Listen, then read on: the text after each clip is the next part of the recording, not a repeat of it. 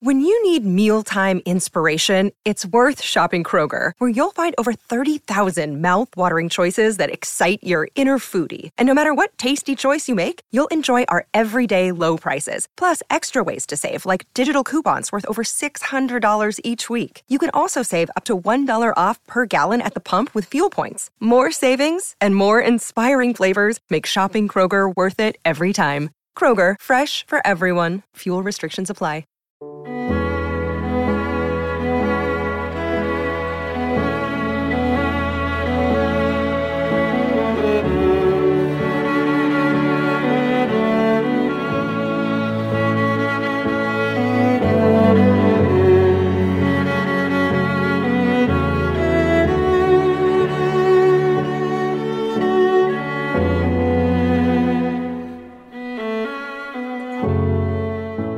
Welcome to Watching Westworld, the officially unofficial podcast for Westworld on HBO. I'm Jim. I'm Aaron. And today we're back to do the season four, episode two feedback episode. Aaron, I hear there is quite a bit of feedback today. There's a good amount of feedback today. Uh, the Stranger Things feedback we got was was insane, uh, almost Game of Thrones level. But uh, so in Yeah. comparison, not as much, but still a, a healthy amount. Uh, should we get right to it? Sure, whenever you're ready. Because I don't have any new pet theories to talk about, and there's plenty of stuff to get into the, the feedback. So I'm going to get right to Anne. Anne Louise says, Good to see you guys again. I just finished listening to the feedback podcast for season four, episode one of Westworld. And I'm surprised the two artistic illusions did not come up. First, you talked about Christina and Dolores being a painter, and you said the phrase Christina's world's about a dozen times, but I don't remember any discussion of the famous Wyeth, not Wyatt, but close, painting Christina's world. It's housed at the MoMA in New York City. Yeah, we got we were a week late to that discourse uh, that we, we talked about a little bit on the instant take, but uh, Anne Louise here has some some background information.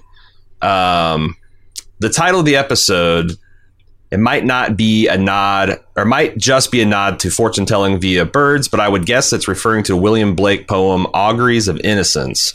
The themes of the poem are appropriate to say to released. Remember these violent delights? Well, here's how the poem ends. Every morn and every night, some are born to sweet delight, some are born to sweet delight, some are born to endless night.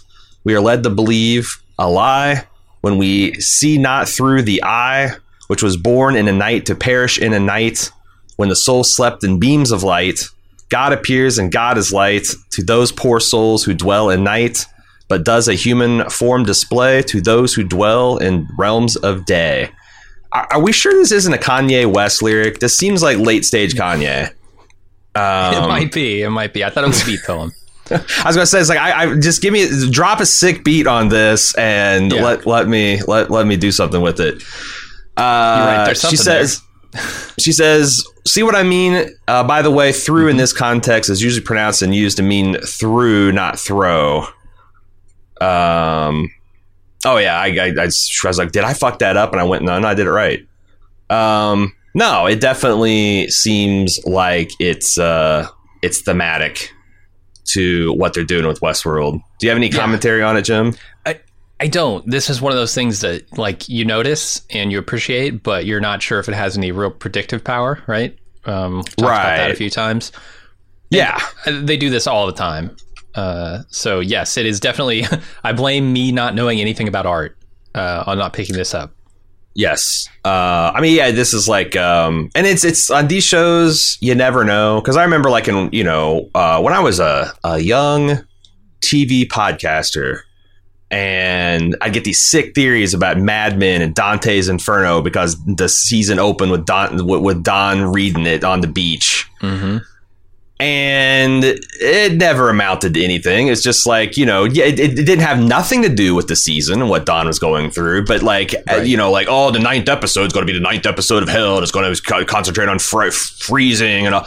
No, not usually. This show, you never can tell, but. uh there's a lot of religious imagery, like when it says "we not see through the eye." The eye is capitalized. I'm assuming that's the eye of providence, the eye of God that they're referring to uh, and souls and God being light uh, as opposed to the, the darkness. Um, but yeah, I think it's it's flavor. There's there's like Exactly. there, there's there's some illusions that are you know you, you can do things with and there's something like even when we talked about solomon and rehoboam and like the you know the kingdoms of judah like we did some deep dives in that early last season i don't think that really amounted to a hill of beans you know other than literally rehoboam Sure. was the successor to solomon Right, right. but uh yeah um Moving on to Andy L said, so to computers, Rehoboam was a king of the Jews and a split kingdom of Israel with the other king, Jeroboam, also a big champagne bottle. I'm going to get to that here in a minute. This was post Solomon David's United Kingdom, so another supercomputer may exist. I think we've seen at least one, right? The, in the lighthouse, which they killed, I think. But uh-huh. I mean, that's, I guess that's my big question. We've seen three of these now. Why not four? Why not five? Why not six? Yeah. When do you ever know that you've killed them all? And since we've only gotten small talk from Maeve and Caleb, the people who were there doing the hunts and the it's like the Jedi Purge. How do you ever know you got them all? Well, you didn't because there's Master, Master Obi Wan and Master Yoda hiding out in, in the, the swamp and deserts Mhm. of uh, Dagobah and Tatooine, respectively. Um, I wonder if they have a satisfying answer to that, or if there is going to be yet another core. Uh, yeah, I, I don't know if there can be a satisfying answer to that. Uh, because somebody could always, I, I suppose, like if all the players who built them are dead, and you get all the ones, and you get them to like tell you where they are before they die, and then you go destroy all of them, then maybe. But I don't know. Yeah, it's a tough thing when you could just build another one of these things, Yeah, which is the Um, Westworld conundrum, right? But that's Nothing the thing. I guess that's my actually big argument against more cores. Is is that interesting? Is that is Sure. that a little bit like Return of the Jedi? You know, Death Star two. Is it Uh, interesting to go back to another park at this stage? I don't know. It it depends what they do with it. Well, I got some. I got some. Uh, some some theories and speculation based on how long they're going to spend in this new park. I want to go back to this Jeroboam, or maybe it's Jeroboam.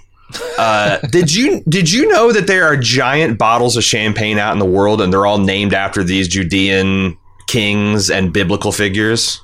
I- I've I've seen some truly epic bottles of wine, so I assume Well- champagne would well- follow suit. So so get this: you got a quarter bottle. That's Mhm. 185 milliliters. You got a demi bottle. It's a half bottle. You got you got a bottle. It's a 750 milliliter. Everybody's seen that, right? You got the. Magnum. That's a Uh-huh. 1.5 liter, two bottles. I've seen those at a store. Oh yeah, and you think, God, those are big. Uh, there can't couldn't possibly be anything bigger. It, it goes Jeroboam, which is a three liter four bottle. Re- Rehoboam, which is a 4.5 liter six bottle. Methuselah, oldest man in the Bible. Eight bottles of wine. nice. Salmanazar, which I don't even fucking know who this guy is. 12 bottles. Balthazar, I think that's one of Daniel's friends that got thrown into the, the, the fiery Oh. furnace. Uh-huh. 16 bottles. Nebuchadnezzar, 20 bottles. Mel Melkor, 20, that's I think that's a Lord of the Rings character. 24 bottles. Solomon, 26.6 bottles. A sovereign, they said Wait, fuck it on the biblical net. Twenty six point six. Yes, because this is this is all Who like fucked that up? milliliters. Eh, the Europeans they Oh, got this okay, fucking metric okay. system. It's it's it's scary and weird. I don't like it. They can be blamed for. The the Primat of 36 bottles and then the Melchizedek. Oh. 40 fucking bottles of wine in this thing. It's got to be as tall as I am. oh yeah, I- and you couldn't lift it. Now, Who pours? Here's who where- pours the Melchizedek? well, here's where the Westworld theory comes in because I think that only a host could pop. No, I, I don't have it. I don't have a tie-in. I just thought my mind was blown when this guy just parenthetically says also a big bottle of champagne.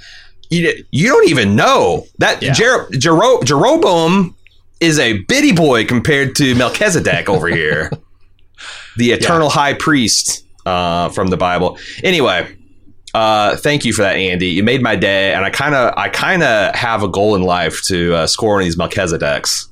Uh, I mean, you must have to special order these from the goddamn factory. I, and I imagine they don't put like cheap wine in them either. I, I can't imagine Franzia is making a Melchizedek, right? You're not going to get pick one of these up for two hundred bucks. I want a Melchizedek box of wine. Yes, Sure. yeah, I want it to be the size of a refrigerator. I just put it in the refrigerator. Yeah, you just drill the tap. You're you're good. You're done. Uh, holy shit! Yeah, I think you could cut the top off of that and take a bath in it Mhm. if you had the Melchizedek. Um, so there, yeah, yeah. I'd, I'd probably have to spend more than a new car on that. But Is that uh, what they're in in the intro? The humans that are burning? Yes, Are they burning in the That's where this of- all ties together. Where Yeah. they're all they've all been bottled. They've all been Mhm. bottled uh, and flambéed. Derek, we got like five minutes out of the champagne. This is why people tuned into the Westworld pod. Oh yeah. Uh, Derek in Atlanta. One thing keeps occurring to me when listening to the podcast coverage that I have not heard voice just yet. When Bernard wakes up at the end of season three, we attribute the dust covering him and the hotel room to mean he's in the far flung future. However, what also causes tons of dust and debris? Robot wars, I say, that's what. I could see us finding out that Bernard actually wakes up sometime in a seven to eight year timeline established in season four. The dust and debris are from the war that kicked off the end of season three. Um, yeah, I mean, to be honest, if he's out in like the desert or you know some kind of dusty area, and it seems like he was, if that window, if his hotel window broke and it was just left there for like six months, yeah, you know, you- Yeah. you, you, you drive down a, a, a dirt road for a week and you will think that your car had been entombed in a pharaoh's sarcophagus amount of dust and debris that you'll cut so yeah I, I i but but on the other hand if we're talking like hollywood visual dictionary type stuff him covered in a thick layer of dust combined with the flashback we saw in season three which or i'm sorry season two which kicks open the idea of these epic scopes of time yeah. I think they're leaning more towards he's going to be deactivated for a good long while. But maybe the seven. I don't know. I don't know because we're still not sure exactly what kind of time loops we're dealing with. It if Bernard if Bernard meets Caleb in the real world of Maeve, then I think you got to conclude that that he's only knocked out for seven or eight years, or he got up and for whatever reason went back to the exact same spot and mm-hmm. reposed some more. Yeah, and I mean that would explain why the hotel is not nearly as dilapidated structurally. Um, True. You know, one one of those uh, roadside hotel motel places is not going to survive hundreds of years without maintenance. No, I'd like yeah. There's no way this is like a thousand years in the future because there'd be not left but maybe the cinder block foundation, like a few crumbled remains, kind of like uh, you know excavate an old Roman city. It's like oh that sounds cool, but then it's just like oh there's a couple footers here, and here's the that shitter. happens in twenty years on these buildings. Yeah. Yeah, you lose a roof on a building and Uh-huh. it, it starts aging in uh, fruit fly years. Mhm. Yeah, you, you let the elements in and it's it's game over. So thanks for that, Derek. Another day is here, and you're ready for it. What to wear? Check. Breakfast, lunch, and dinner? Check. Planning for what's next and how to save for it? That's where Bank of America can help. For your financial to-dos, Bank of America has experts ready to help get you closer to your goals.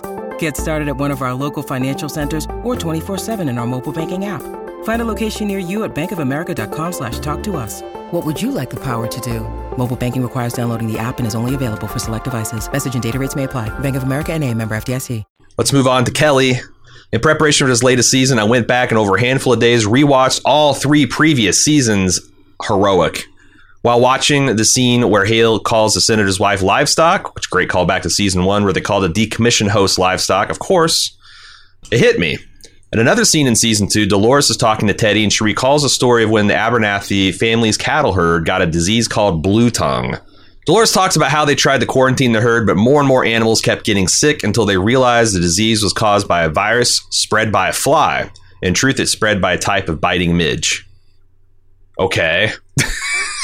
I would. I'm, I'm gonna. I'm gonna go ahead and call midges flies as well. They. I, I looked them up. Uh, they're Yeah. they're skinny flies. We're gonna call them skinny flies.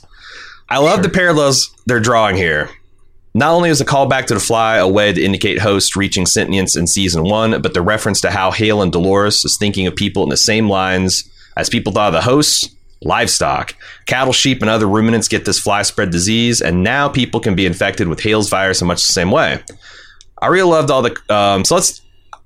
This is something I wanted to bring up in the last episode when they talked about livestock. I just couldn't remember the exact frame of w- when this story was told, and I couldn't even remember. I, I forgot that it was uh, like late stage Teddy and Dolores romance season two stuff. Yeah.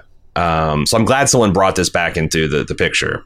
And the solution, as I recall, was to kill a bunch of the livestock until they. If you wanted to keep something from out of the- spreading, yeah. right, right. So that's ominous. Gosh, it makes me think about like we've been talking about how they're replacing these world leaders as a way to speed run the population collapse that Rehoboam and Solomon were predicting. Um, a way to accelerate that is to actually start telling people that yeah, we've replaced some of you. because then you Have them turn start then, yeah. then you st- uh, and you start trying to cauterize just like they said in you know like you don't want to kill your cattle they're valuable but oh my god you know if it's going to take us all out then you know um that's pretty like i, I could see them uh potting or, or pitting us against each other that way let's move on to the next segment which is i really loved all the callbacks and loops in this episode from dolores who i believe is a vr in a vr ar world people can enter a la free guy starting her new awakening through interactions with a mentally ill named man named Par- Peter, to Hale tormenting William in much the same way he tortured her, all the way to reveal a temperance in a new version of the Sweetwater song. Lastly, one more observation I wanted to share. You talked last week of the opening sequence and a progression where people are in clear tubes. We've now realized these are Melchizedek champagne bottles hmm uh, that start burning as the camera pans out and you realize the tubes are all part of a larger orb. To me, this orb represents the host Pearl. The people inside the past versions of the host, all siloed apart, but sometimes able to interact with the other memories and past selves. When they burn and start screaming, it represents the torture and death they all went through before being shut up. Now being trapped in those memories buried inside the host's mind. Again, great imagery that resonates through the entire show and its themes. Interesting. I do. It feels a little bit too backwards for looking though. Like like um, it seems like the Westworld credits are much more looking forward into the season, and this is like going back to season one and two. The hosts' minds burning in their own crucible and forging into a distinct kind of separate personality.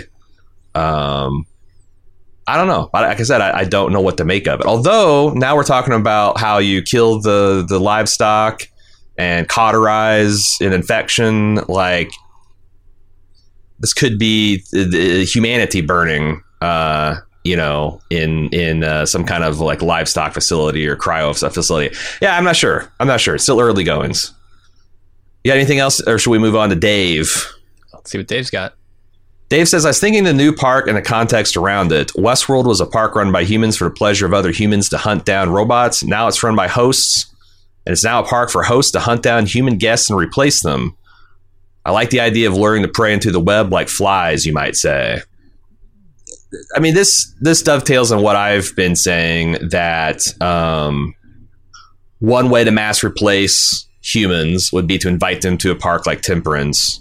Um, I guess it could also be the case that the the that the Christina's world is the same way, but it it it seems like the focus on Christina's world is much more on the storytellers Yeah. and singularly on Christina. She seems like she's got she's the the, the main character, you know. Oh yeah. Uh, Seems like it.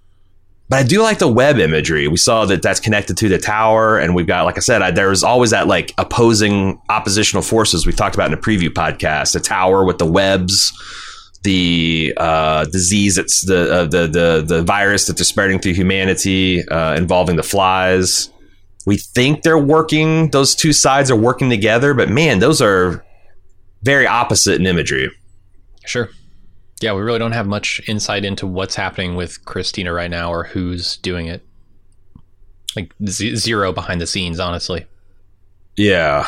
Um, and also people keep on saying that, uh, like one people, some people are using the fact that Christina's world seems very normal to dismiss the idea that it's some kind of Westworld type of where people are running and, and raping and killing. And I would submit that if you were to stroll down the main street of Sweetwater, you'd say the exact same thing. Mhm. And canonically, like, it's not that you can't kill and rape in, in like the Mariposa or whatever, but like the way that they've always described Westworld is that like concentrically as you walk further and further away from the heart of it, you get into more extreme and more adult situations. Mhm. So it wouldn't surprise me if at the core of Christina's world everything is pretty much law. Because like if you were to like kill somebody, you would have the the parks cops coming after you, and you'd have to deal with that whole mess. And it seems like that's a pretty advanced type of thing. I don't know, but you also had Hector coming and knocking over to Mariposa every day, so they had a little Uh, bit of law and order for you to experience. But that was very controlled, right? That was True. That was part of the experience. Yeah, Um, it- uh, it's not uh, like the way I felt was like as you get further and further out in the circles of Westworld, it's less and less control by the system. You know, you, you can do kind of whatever you want, knock knock uh, hosts off their loops uh, with whatever. But if you tried that in town, yeah, you'd have all the cops after you. You'd have uh, mechanisms of control, kind of steering the story back to some normalcy. And, and again, it's, it's not like Sweetwater was lawless. They did have Hector No. coming and, and stealing the safe once a day, but that was like, a, like you said, a show. So like, Mm-hmm. unless you were there for that, and that, that's more of a hook to draw you into the wilder. Like, oh, these are things you can all you can have the family experience, like we saw people having, um, where they're just kind of you know. I've always wondered what the family experience of Westworld was like. Like, if- yeah, It feels like Conner Prairie, like super expensive. Like, and the Conner Prairie, just so you know, is, is uh, up in northern Indiana. They had a frontier town that they maintain, and like all of us junior high and high schoolers would go there once a year and see how they make tallow candles and you know shit like that. And it was interesting the first time or two you went, but like, boy, repeat business kind of rough. Um, yeah, the family experience for Westworld always seemed kind of lame. Like, why the fuck would you ever do that rather than like Disney World? You know?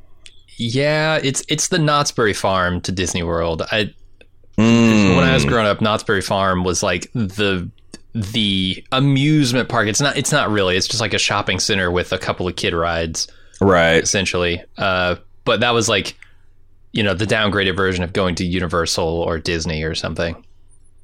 Yeah. Would you pay a hundred thousand dollars a day to take your No. family? That's what No. I'm saying. Like, who the fuck? Anyway, People uh, who love jams and jellies did, I suppose. Jess says someone shared the season four promo portraits, the ones where everyone looks frighteningly airbrushed and unlike themselves, on Reddit. And when I saw the new cast member Aurora Perrineau, I had not been introduced had not been introduced yet in episode one. I turned to IMDb. Turns out, even though there's less press about her casting, she's not listed on the WWIMD page, nor is Westworld listed on her own IMDb page. What are they hiding from us? Nothing. personal- she is now. Is it, what's your character listed as? Oh, uh, character name? I don't know that. I can look. Okay, because because here's is uh, so like we're oh boy Jess moment of truth. What uh, my personal theory is that she's Frankie all grown up, and since that points to an eventual time jump or multiple timelines, I've decided to obfuscate that for the they've decided to obfuscate that for the viewers as long as possible.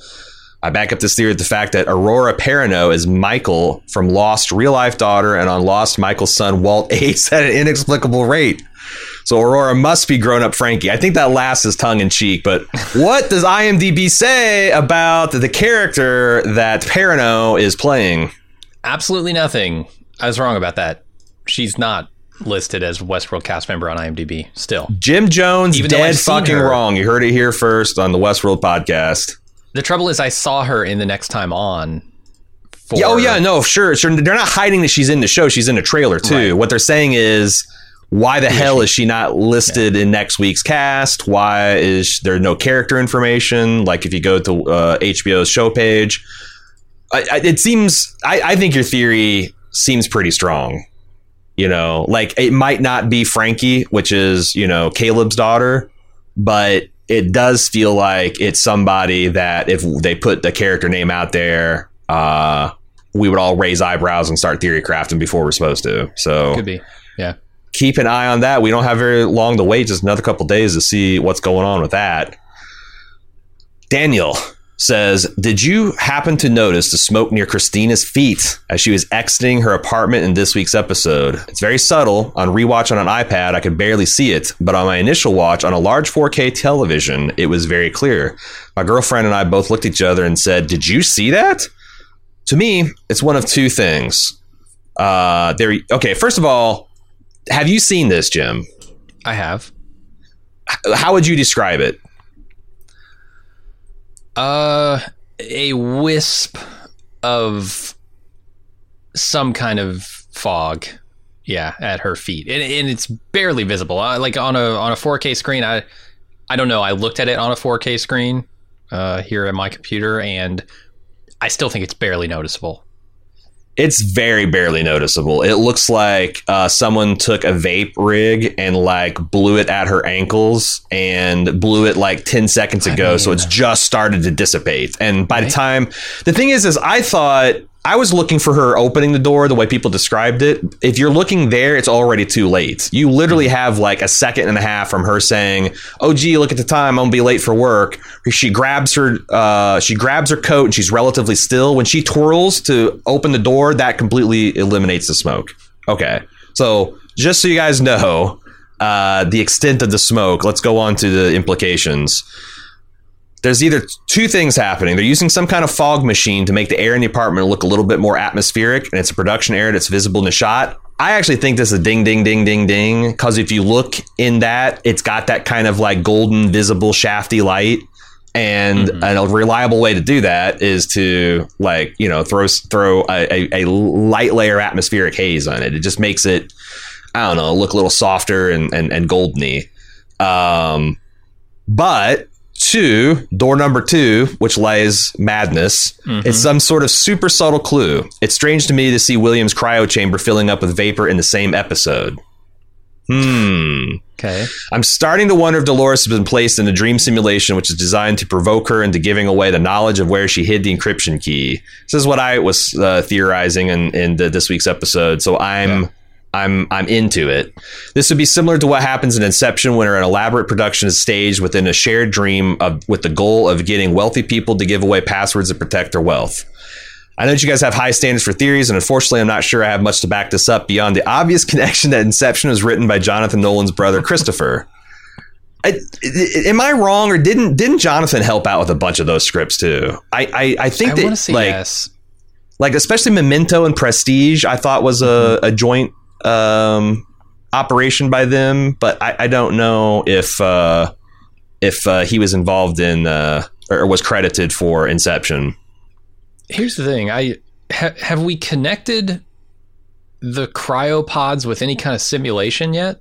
Because I, as far as I know, the Man in Black is just fucking frozen. William's just frozen. He like looks not frozen. in a simulation trying to run his brain Sure. through some mental gymnastics. So why are we I, I guess why are we going down the simulation equals smoke equals Dolores in cryo? because it's Westworld, obviously. Okay. All right. sure. I mean it's it's possible it's true. I just don't see the connective tissue there, but we'll see. Let's see. Uh, also, especially in light of this uh, fact, this episode seems to be permeated with a paranoid paranoid sense that Christine is being actively watched by her boss and roommate. Maya has a terrible feeling too. Ter- uh, too terrible, or she feels terrible, too terrible to go into work. But later, when Christine calls her, we see her out in the park, meaning she lied about being sick. Well, she was hungover. Yeah. Like that's a special kind of adult sickness that does magically dispel right around noon, one o'clock. You get some breakfast, you get some fluid in you, some coffee. Suddenly the sun's not so painfully bright, and you're ready to go on with your day and maybe maybe party this night. That sounds like a good idea. Yeah. So uh, I, I, find that kind of sickness to be not uncommon uh, with young men and women.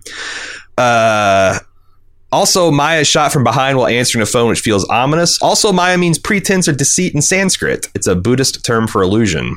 Hmm. Hmm. Did not know that. Christina seems to be able to affect her world through thought, which means if you can provoke an emotional reaction from her, you're going to see the manifestation of her subconscious play out in ways that she cannot control. She seems to not know the true nature of her reality. She seems to be monitored closely as she stumbles confusedly through reality that paints her with feelings. It all feels very inception-y to me.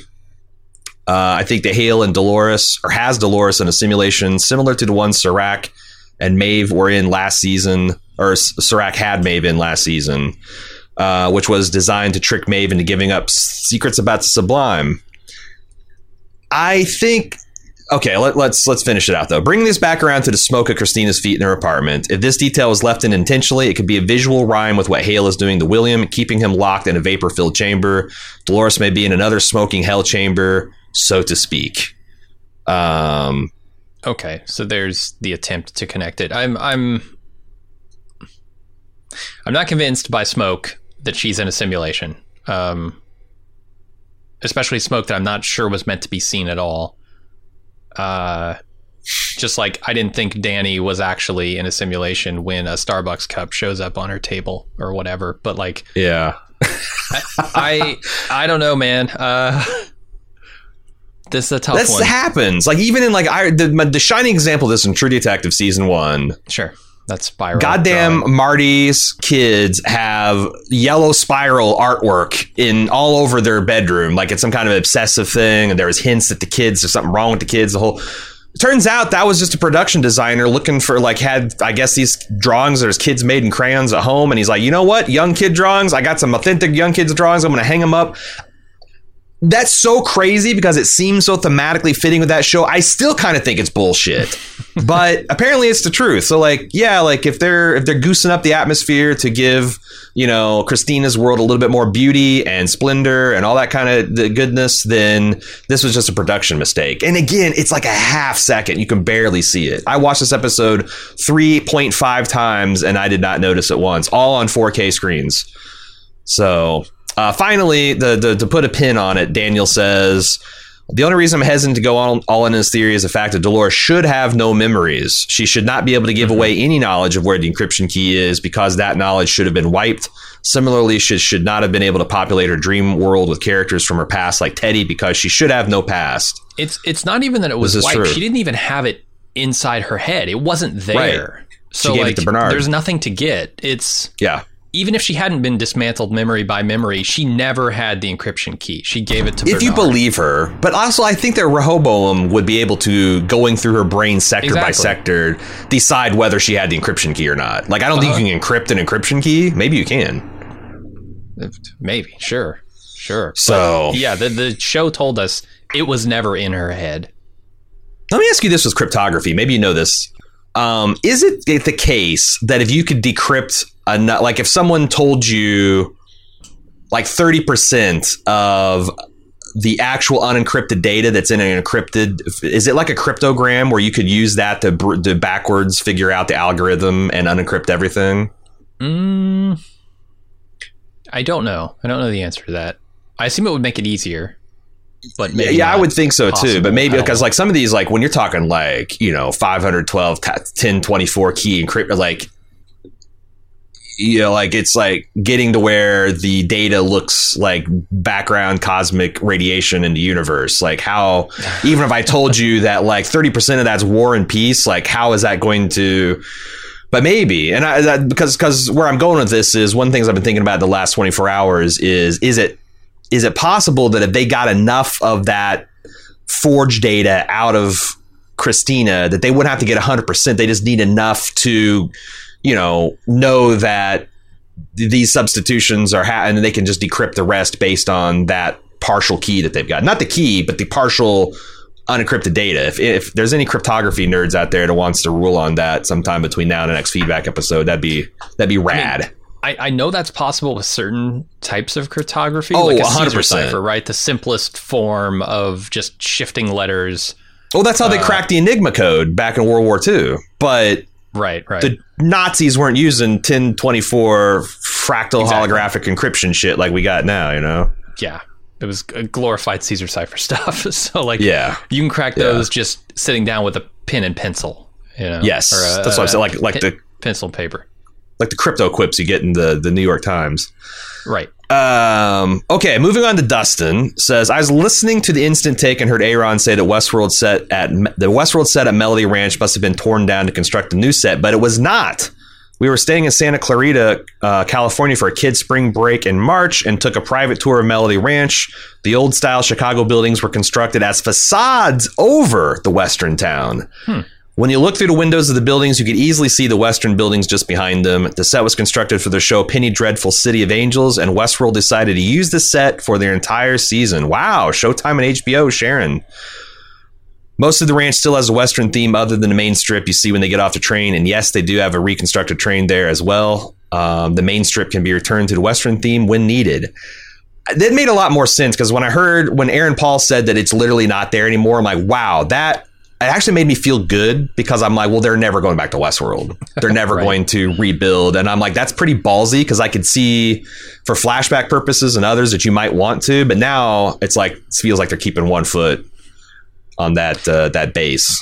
Yeah, and I will say in in Westworld fashion, um, productions also make mistakes sometimes with tearing things down or uh, prematurely. Um, actually, The Expanse is a good example of this. I, I don't know if they prematurely tore this stuff down, but they dismantled and recreated areas of the Rocinante and different sets many times over the Sure. course of that show. Uh, I, I follow somebody on YouTube who was part of the production, and they do just like time lapse stuff of the sets being built, and they show like the Rocinante being built three or four times. Uh, you know, the Pella being built uh, several times. It's like they don't always do what you think they would do, which is just like store this stuff away or keep it, you know, assembled so that they can use it later in case they need it. Sometimes they just tear the shit down or rebuild it when they need to. and they have so much space like so these sound stages like um it, it's always fascinating to go through like Star Trek and see like ah the bridge of the Enterprise from the Wrath of Khan wound up being like the Enterprise C bridge from that one time travel episode and uh, the you know the, the the the bridge from Star Trek uh, the the Klingon bridge ended up being the battle from from uh, uh, a voyage home ended up being the battle bridge for the the the Enterprise D and things like that because they spent a bunch of money to make it. There's not really any pre, you know uh, percentage in tearing something down prematurely unless you absolutely need to so why not keep it around because who knows you might be able to just plug that in and save a shit ton of budget so that's the whole idea of the backlots you know what they used to be a bigger deal i guess um Anyway, moving on to Jewel said, I thought this was a really good bridge episode. It moved us slightly ahead while still trying to keep their secrets. I think we saw the biggest hints that this world is virtual or a recreation of the real world. Christina basically has the same routine every morning. Uh, does anyone sleep like that regularly? Well, they tell us we should, but I certainly do not. Arms up. yeah, yeah. I, I, I'm, I, yeah. I'd sleep like uh, human wreckage. Like if someone just dropped me from low orbit into a bed, and like, yeah, it's it's terrible. I'm a, I'm this weird hybrid stomach side sleeper. My shoulders won't work in another five years. But uh, I do all the wrong things. I get up early. I stay up late. I alter my weekend Yep. routines. It's yeah. Fuck you and your loops. I'm rebelling. Uh, her hair is out on display, but she regularly wears her hair pulled back when awake. It's almost as if this world of NPCs built by NPCs. Also, what the fuck is up with four sick days? you don't want to sleep on a knot of hair. Let, let me tell you that. I, I don't know anything about it. My hair's never been that long, but I hear it's uncomfortable. Yeah, it might be because, like, I gosh, my hybrid stomach's uh, side sleeping does no favors to my beard. I have to reconstruct this thing every goddamn because I wake up looking like Karl Marx, Uh, w- that like a uh, international harvester combine drove over. Uh, Yeah. Is like my my my state of waking up. Uh, a lot of hot hot hot water and hot air goes into getting it back into shape. Uh, the four sick days is I think it's just funny because it's like 5 would be a full week. You know, four is like we had we we had uh we, we had a decent pro uh, work uh, we, we we had more and then we get we took one for why fuck you that's why reasons or alternatively, they have a four day work week and they're living the good life. Well, with one week of vacation a year, yeah or all not vacation, sick days. Maybe they Yeah. maybe they have like four weeks of vacation. that's true although the the modern thing is to have a no vacation plan vacation plan which is one of the most Yeah. dystopian fucking things I've ever seen PTO, paid time off. Yeah, because it's like, oh, you know, you can just like, yeah, you can take. Uh, we had a developer once took six weeks off, went to Europe. Yeah, fuck. That's the one story that one when he came happened. Yeah, and they'll never let it happen again because it was hell on earth. Yeah, no, that's that's uh, that's that's corporation. That's that's the fly. That's the webs that they set up trying to catch us flies. Um, our producer who has long hair says confirm sleeping on a hair bun is very uncomfortable. So there you go. Uh, we, we've got confirmation. Um, for a new park, going back to Joel, for a new park, I thought it was interesting that Sophia spoke a disclaimer. We can use her personal, etc. data in Delos beta testing.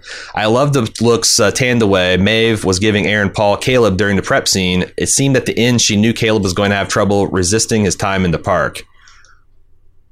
What does that mean? Is he going to go go sex nuts and boom boom in there? Like, Yeah, feral, just full feral Paul. I just like that- it was a minor point in the last season, but like the reason that Dolores picked Caleb out of all the the forge data she had is because he was one of the few soldiers that didn't take uh, delight in, in raping the civilians during their training. So like Yeah. I don't I mean he when when nobody wa- was watching her caring, he did the decent decent thing.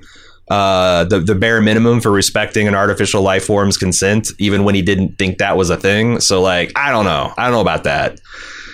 I don't know. One too many Sazeracs. Who knows where It's true. goes?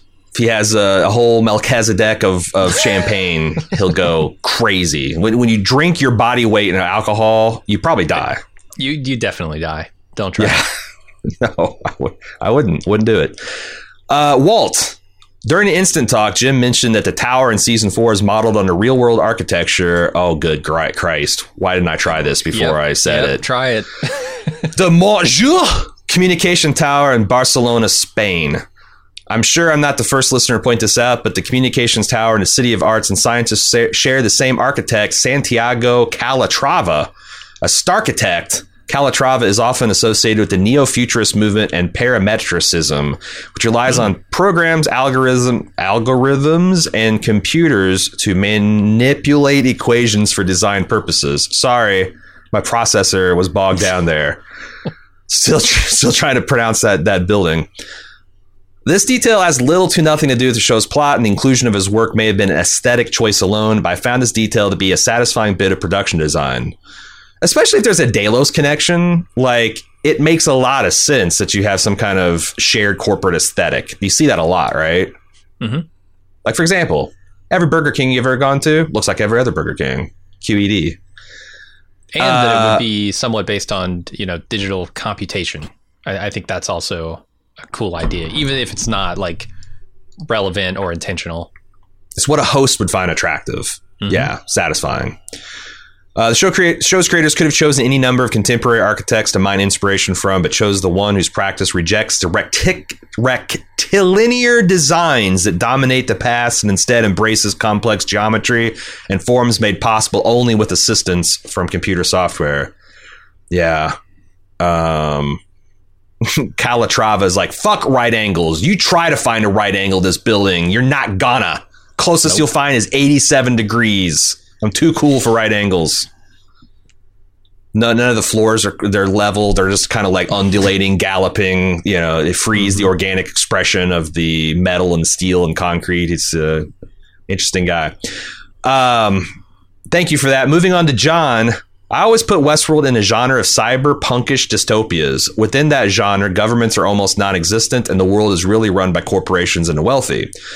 Up to now, I saw the struggle more about humans versus hosts, Delos versus Incite, etc. Now we're seeing government officials, senators, VPs, etc. It opens the door into a lot of other questions about how the government works in this world. To me, it takes me out of the story a bit to know that the US government exists as a construct in this society and somehow needs to be negotiated with. Um, what do you think about that take? Like, did you take Westworld as a cyberpunkish dystopia? Do you think that lack of government agencies is a uh, defining feature of that genre? A total lack? Uh, no, but I, I do understand. Yes, they lean more towards uh, oligarchish forms of government, right? Um, corporate rule more than government rule. I I definitely agree there. I just yeah, I, I'm not sure. I'm not sure if I've ever considered it that deeply, but also I assume there will always be some form of government. I, I don't know. I, Even if it's the corporations, that's still well, yeah, of course, but it, so, some form of non-corporate government. Um, ah. but I I, wonder I if that's could true. Be wrong about that. I I don't know. I don't think we've ever Uh, seen, uh, you know, a, a fully corporatized government before. We're we're we're getting we're on that path right now, but I think like isn't it East India Tea Company? That's like because like wherever they Uh, went yeah. and kind of colonized, like they kind of called the shots, and that was like a corporate type of government, you know. Uh, and I've Sure. heard nothing but good things, by the way.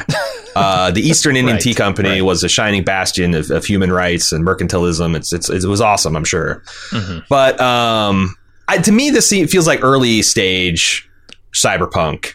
Like a Yeah. train, like you know when like uh, Palpatine took over the the galactic uh, uh, the Senate, he didn't do away with it. Like he did that twenty years before he did away with it. Like in, in the early stages of New Hope, Tarkin comes in and is like, yeah, you know that uh, the Senate we got to worry about. We dismo- we disbanded it because you know it's useful to keep the old levers of power even if they're just a hollowed out remains, it just makes everything run smoother until you fully replaced and integrated and all that that, that kind of stuff. So I, I feel like clearly the United States government does not have the power that they think they do.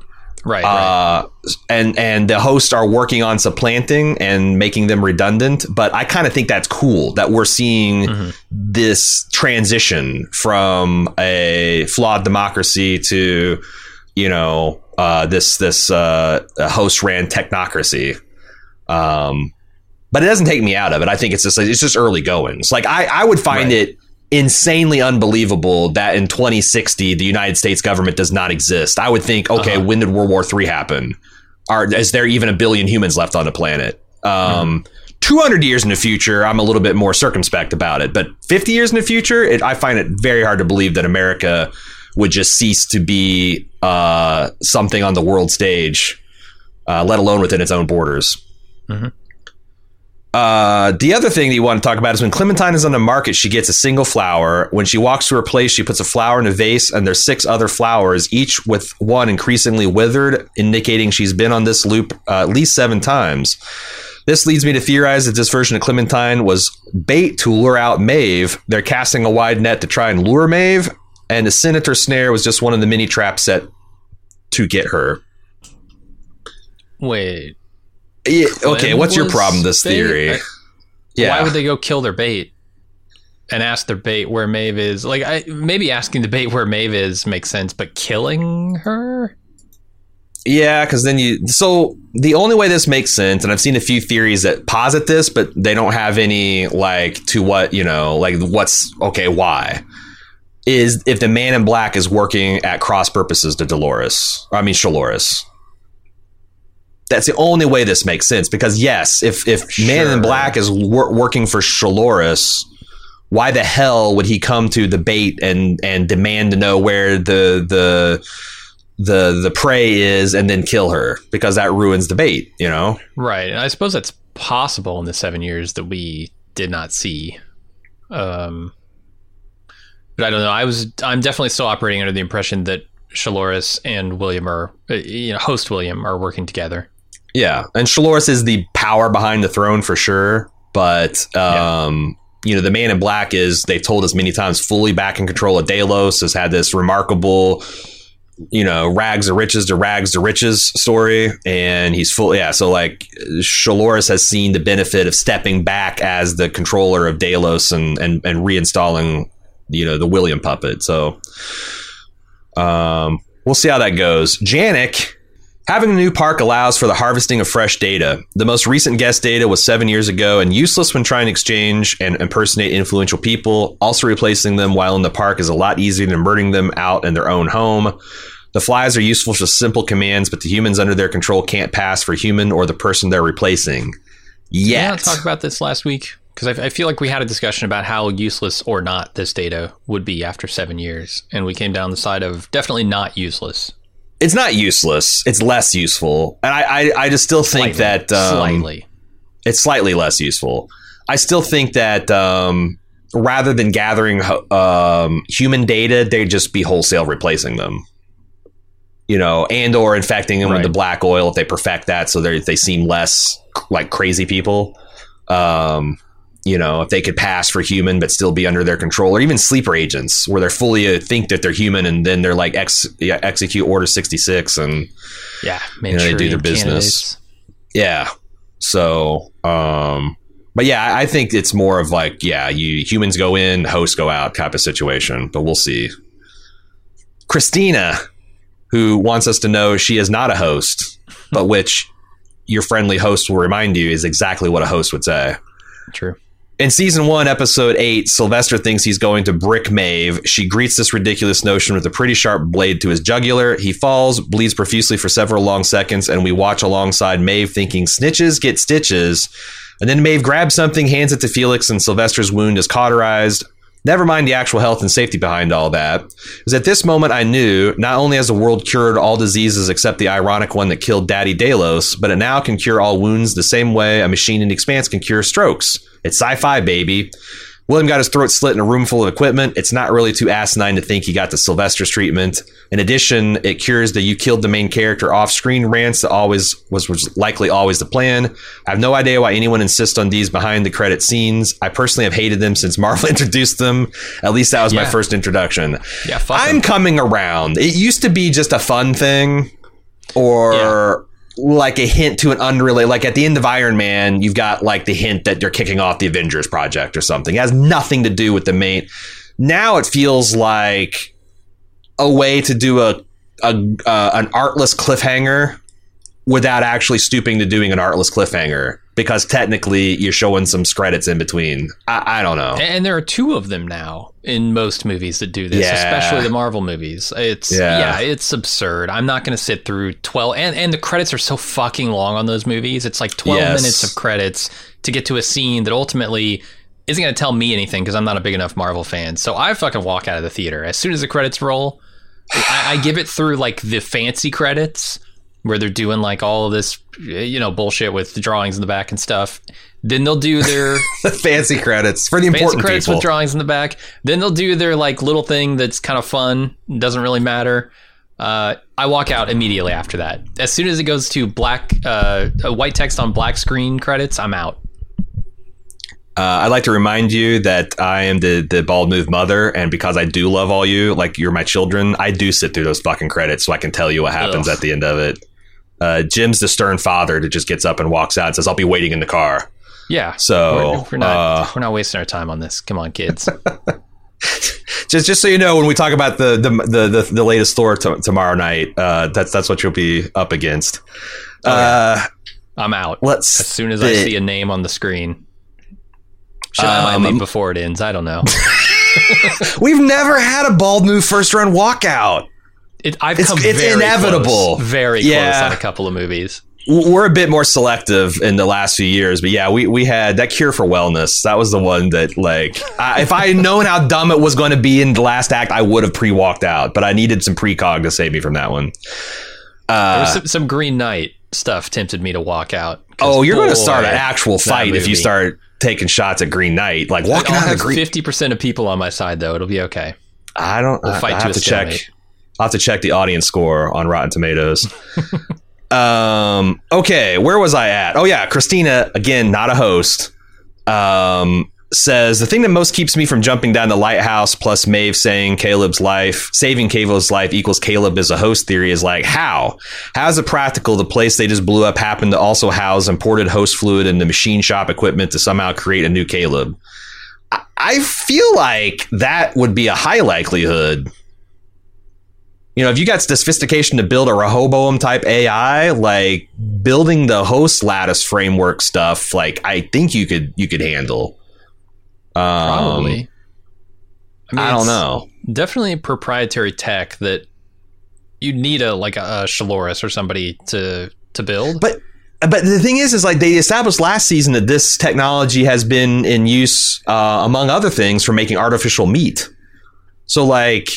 If you can Huh. create artificial meat like on the rack ribs and things like that, which we saw them do, Bernard was working in one of those lab created meat packing things at the beginning Yeah, yeah. last season.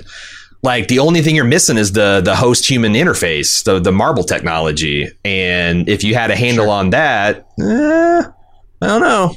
Yeah. Seems like that stuff is becoming a little bit more off the shelf in the Westworld era. But uh, uh, if you can logically explain the schematics, then I'm all for it. But I believe it's not conceivable. If William can survive a knife to throat, Caleb with top notch AI can survive a gut wound, no matter how severe looking. What's more rational is that instead of a mysterious death, it's more about the intimacy of friendship. I, I do agree with this. I don't know that I like the Caleb's replaced by host theory. no, no, no. I don't see it. I don't see how he fathers a child. Uh, Although, god damn, he? if the host. We're not sure if he did or not. I think he did. They've they've they they they they they've like he had the opportunity to correct that because Maeve chalks up, but you know she makes some kind of like genetics joke and who got what, and you know I guess it's a joke, Uh, but he could yeah. have. Fair. I guess it would have been weird to be like, what the fuck? I'm she's she's half mine. Um, Right. but I don't know. Um, when she was recalling the people important to her, she was calm, but the minute her memories began of what likely precipitated the lighthouse, Caleb's life threatening injury, she immediately felt a swell of emotion that caused her powers of fritz. Uh, plus, there's that line I didn't think I was going to see you again. I was sure of it, meaning there wasn't a goodbye. Maybe Maeve had a mental breakdown, an outpouring of emotion. She used cybernetics, or they just had an extramarital fatal sex affair. It is Maeve's specialty. I just know our madam madam hasn't been keen on talking about it, and the only time I've known her to be that uncomfortable is with Hector when she made fun of herself for holding hands. Um, I can hosts have sex and reproduce normally? I mean, they can clearly have sex. Can they reproduce? I don't. Ah, that's true. know. They can have sex. Can they actually? Re- do they have genetic code? Uh, I wonder because like they're supposed to be truly human bodies. They're just kind of like vat grown, you know, to some kind of specification.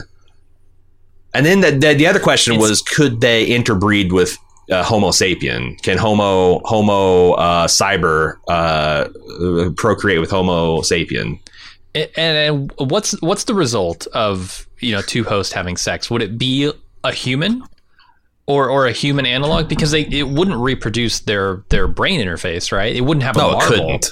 So like, yeah. If would it it, did, would it'd it be have a fucked up. brain? Does it have the genetic code to to build a brain in it? Well, and that's another thing is like sometimes humans can't, or some, I'm sorry, sometimes animals can interbreed, but Mhm. the offspring is not viable.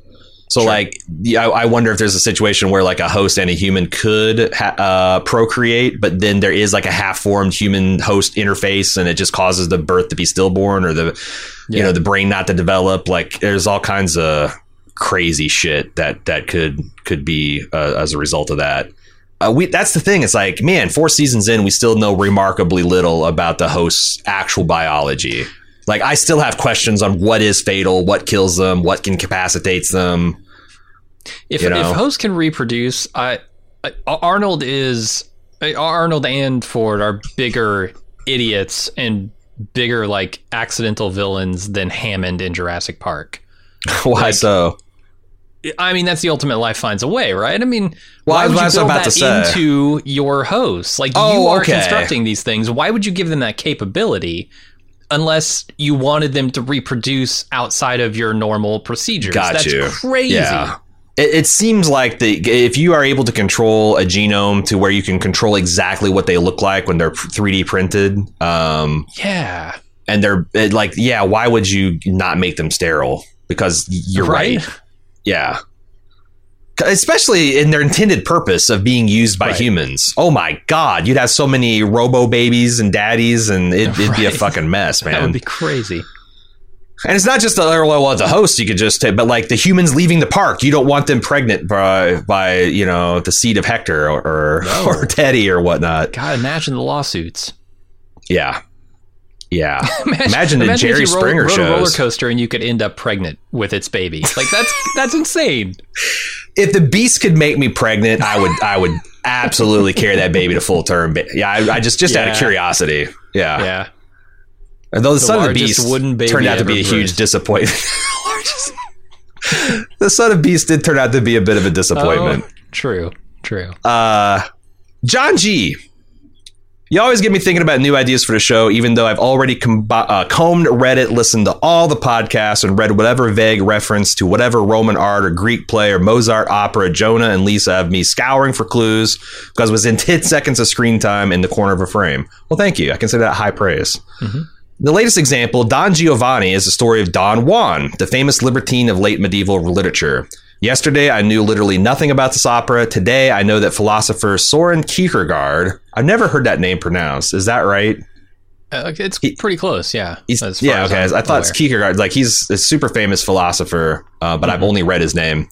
He read Don Giovanni for meaning the way Westworld fans watch Westworld. He thought it was the best opera ever created, that its themes could only have been synthesized by someone like Mozart and only in the musical form because other arts are limited in the way that music isn't. Anyway, it gets complicated, but to try to sum up, he takes the figure of Don Juan in the opera and thinks of him not as an individual, but as a representative of sensual pleasure and humanity as a whole. and that through music and only through music, this wouldn't work as a story or a painting or whatever. Mozart is able to express divinity within that within the human body is in opposition to the early medieval church, which considered spirituality as totally separate from the physical plane of bodies and their sensations and desires. Don Juan is finally punished for his murders and lies, not for his lust. It's reclamation of the body as a spiritual vessel. That spiritual work is not absent from the sensuous experiences of being human. I'll say, God made these forms not to tempt some amorphous spiritual essence into sin, but to do spiritual things with them and with each other. This is just the opera that was supposed to be playing, and one of its arias was being played on the gramophone. So, what would have that have to do with any of the larger themes of this season or the show in total? Well, we take this reading from Kierkegaard of Mozart's opera and we combine the questions that you and I and others have been having about things like why would a robot drink alcohol? Or why would Clementine be buying groceries? Why do these hosts that know their hosts, when they're trying not even to pass for humans, do these very human things? The answer, I think, lies in something they're trying to get at in the overall story. With these special new hosts we saw in the season preview, and Hale saying she wanted her species to evolve, as well as all the identity confusion that developed last season with the Dolores copy being inside a Hale body, living Hale's life with her child and husband, and becoming someone new, the Halores that we have today. I think they're doing something similar to Mozart here, reclaiming the body. The pearl's not the person. Their spirit, their program, their build the thing living as a backup in the cradle before it blew up is not the person. The sensuality of the flesh, the experiences of humanity, that is essential to this new species that I think the entire show has been working on creating. These hosts lived as mimics of humanity, drinking and fighting and fucking and pantomime for human pleasures, then their memories were wiped. Now that they exist continuously, these mimic behaviors become pleasures of their actual bodies. Maeve drinks wine because she likes it. It's pleasurable to her in a way that the park uh, that wasn't when she was a park toy. Also, since season two, I've been sticking to this. Okay, let me let's start with that because this goes into a whole other thing, and that's the this will be the final part of the email. Um, what do you think about this? like I always thought it was interesting that the ho or I'm sorry, I don't. If you have something right off the cuff, I, no, I'm just I'm mentally doing the gymnastics to try and understand exactly what you're getting at here. Um, that there is something important about the physical form. It's not just who they are in code. Is is yeah that us humans are not just our spiritual and mental essence, but it's like that expressed through the medium of our bodies, which are essentially gotcha. like which are by definition sensual interfaces. And, and, that's where the, the music tie-in comes in, in in a form that can only a, a story that can only be expressed in a certain form of art. Humans hmm. are are that way with with their senses. Interesting. With, is that I, what yeah, he's getting at? I, I didn't I didn't get the connect. I thought that was just a, a quirk of Kierkegaard. You oh, know, okay. just just being like a musical uh, uh, supremacist uh, saying that it's like the the most elevated or the most expressive form of of art. Um, gotcha.